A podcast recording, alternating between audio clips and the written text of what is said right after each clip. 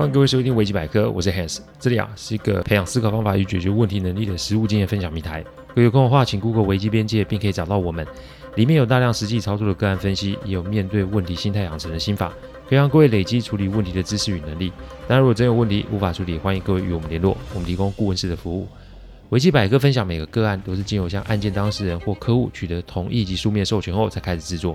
我们每个个案啊，都会先用文字档打好，再进行录制。录完后，我叫案件当事人及客户听过，但他们觉得没有问题啊，再交由后置并上架。这是我们音频制作的程序。希望各位在分享维基百科之余，也可以向身边人说明制作过程，好让他们可以安心哦。呃，上周啊，呃，我刚从日本回来哦，呃，因为加上家人的手术，所以啊，我必须两边跑来跑去，所以呢，我到这周才开始上架。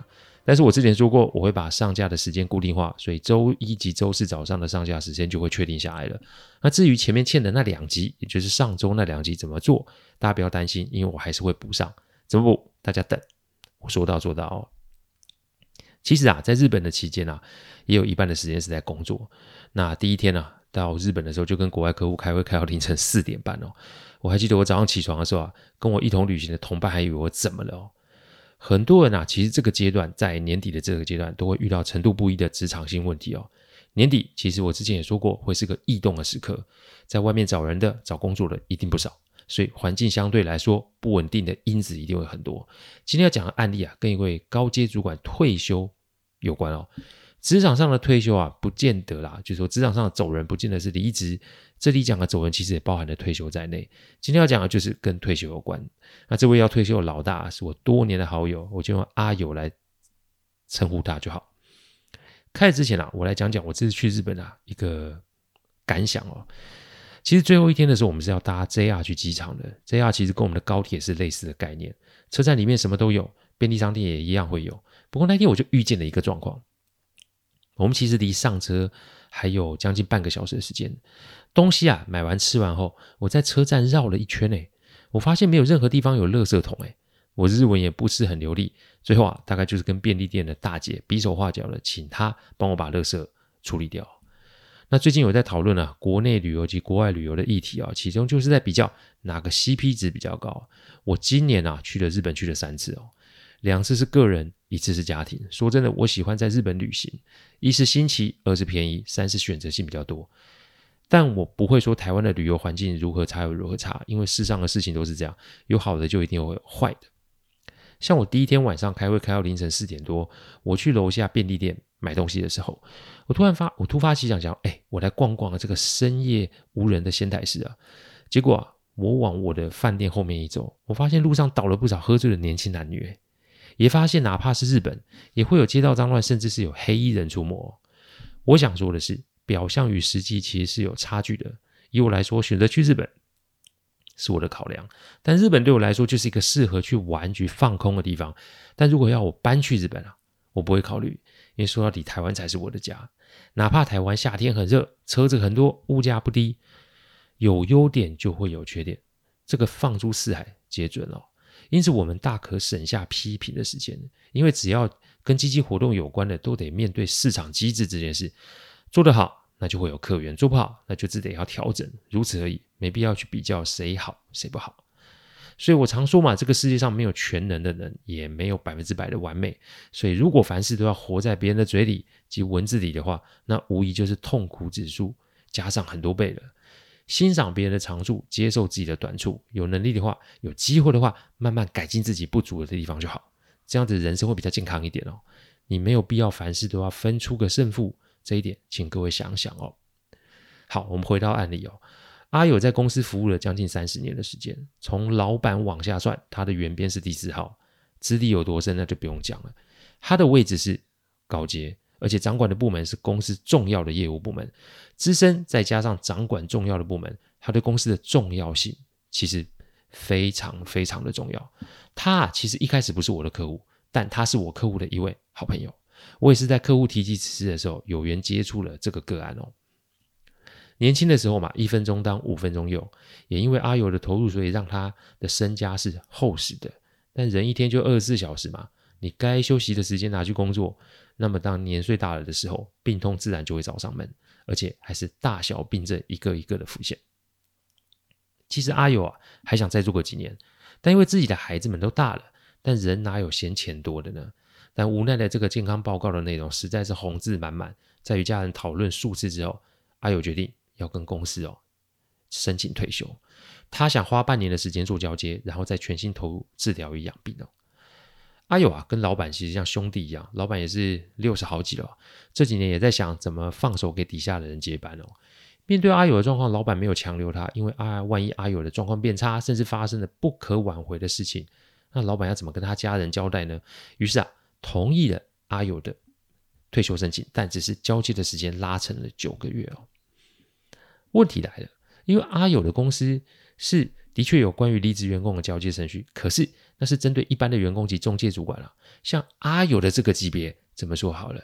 老板以下就是他最大的，那么针对这种高阶主管的交接程序，这既有的程序有办法适用吗？再来，阿友掌管业务部门这么多年，其实说真的，也只有他本人才知道相关的细节与内容。所以啊，要怎么交接，看来还是得要让阿友起个头才是，否则公司的既有流程其实没有用的。这里的确就要点出一个实际面的问题，那就是公司的交接程序其实不是几条条款就可以成事的。不同的职位要做不同的设计，每间公司的流程其实都不一样，因此没有什么公版内容可以提供啊。所以一开始的交接程序其实有点摸不着头绪，而且随着时间的进展，公司与阿友的压力就开始大了起来。其实，在台湾有很多公司都有自己的一套管理模式哦。所谓的管理就是一种平衡啦，说穿了，只要大家都可以接受，那公司自然的就可以营运下去。不过，当重要的员工因为年纪或是其他因素退出公司之后，这个平衡就会被打破。所以，要么就是因应新的局势有另外一个平衡，不然就是陷入一个乱象。所以，阿友的公司目前就是遇上了这个状况。那天啊，客户把阿友的状况啊跟我提及的时候，我想想就写了几个建议给他。这个过程中，我并没有跟阿友见面或是谈话哦，因为在一个职场打滚了三十年的老鸟，而且还是一路从基层干到高层的主管。他有的是经验，只是他少了一些些提醒，所以我就用了几个提醒，让他的交接过程有一个开始。先讲结果，阿友半年之内就完成了交接程序。我第一次跟他见面，是他已经退休了。也许会有听众觉得我们的工作有点过于像小说情节，但其实这还是一句话，在我们这个行业，什么事情都有可能会发生。所以客户的请托。只要不违背我们的基本原则，那么我们都还是可以提供建议及协助。以阿友的这个案例来说好了，我最多就是提个建议。那这个建议的形式，其实也就不见得要见面或是对话，因为对方既然没有点名要找我，那我也不用忙着推荐自己去找对方。所以我那个时候就想说，哎，我就帮我客户个忙，采用这个方式。但我真的没有想到，这个建议还真的起了功效。我下面就来讲讲我的建议内容啊。第一个建议，现有的不行嘛。那就用一版新的程序哦。其实不用卡着，因为现有的规则不合用。我常听啊，很多客户会说公司啊要制度化，这句话我想大家都很熟悉。不过所谓的制度化，就跟 iOS 或 Android 系统一样，要定期更新嘛。法令都会定期更新的，更何况是公司的制度。所以有制度但不合用，这个其实就跟比较没有制度，然后再订定新的制度是一样的。我们在这个行业里面闯了将近二十年。我们的确看过大大小小很多的案子，但我们会遇上不同的案子。我们人一生啊，最多七八十年，好了，运气好点九十年，好不好？那么以商业演化的进度进程来看，我们怎么可能会有办法什么都会？因此，解决问题的第一步就是承认现有的交接程序不适合，我们得要做一个属于高阶主管交接的程序出来。第二个建议，退休的起头在职的一同配合办理。但问题来了，既然是公司都没有遇过的状况。那公司内部肯定没有一个可以上手的人，找外部顾问不见得合理。讲到这里，各位就应该理解我之所以只给书面建议而不接案的道理。说白一点，就是要避嫌嘛。业务的交接，那涉及的就是产品内容、商品定价、流动通路、配合厂商、客户资讯。所以，一个外部的顾问在这个时候进来协助拟定新的交接程序，怎么都不适合。而且，万一中间发生差错的话，这个影响很大。所以阿友必须做这个交接程序的起头人，而公司的相关人员也就是配合把这个程序做出来。论业务的相关状况，我想除了老板以外，甚至是也许老板都没有阿友这么理解。所以这个起头人不是他来做，那这个交接怎么交接都会有问题。第三个建议，复数交接人，并搭配退休后服务。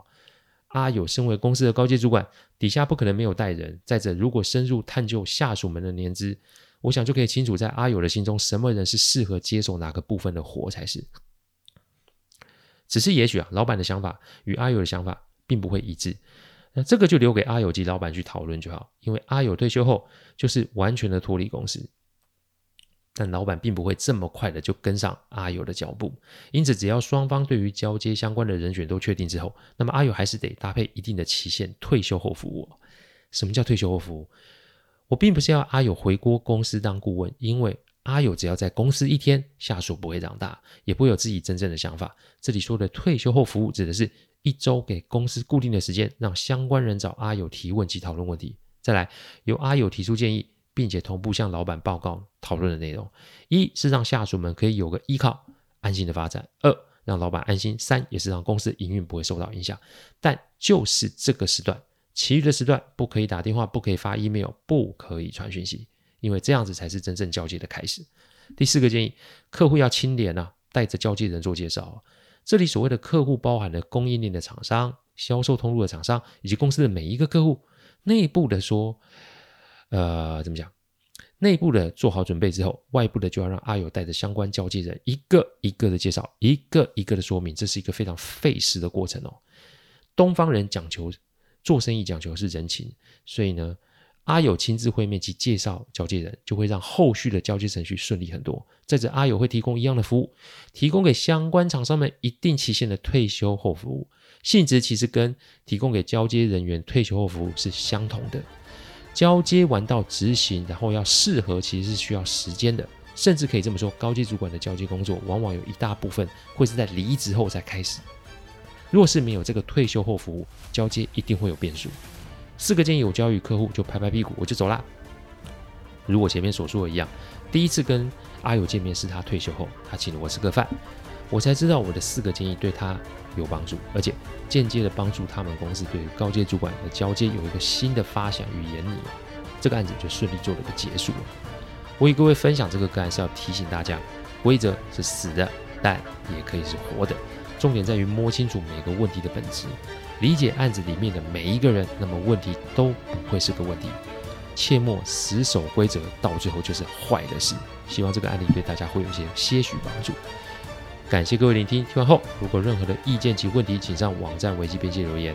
我每周一中午都有新的主题分享，可有任何想听的主题，也都可以让我们知道。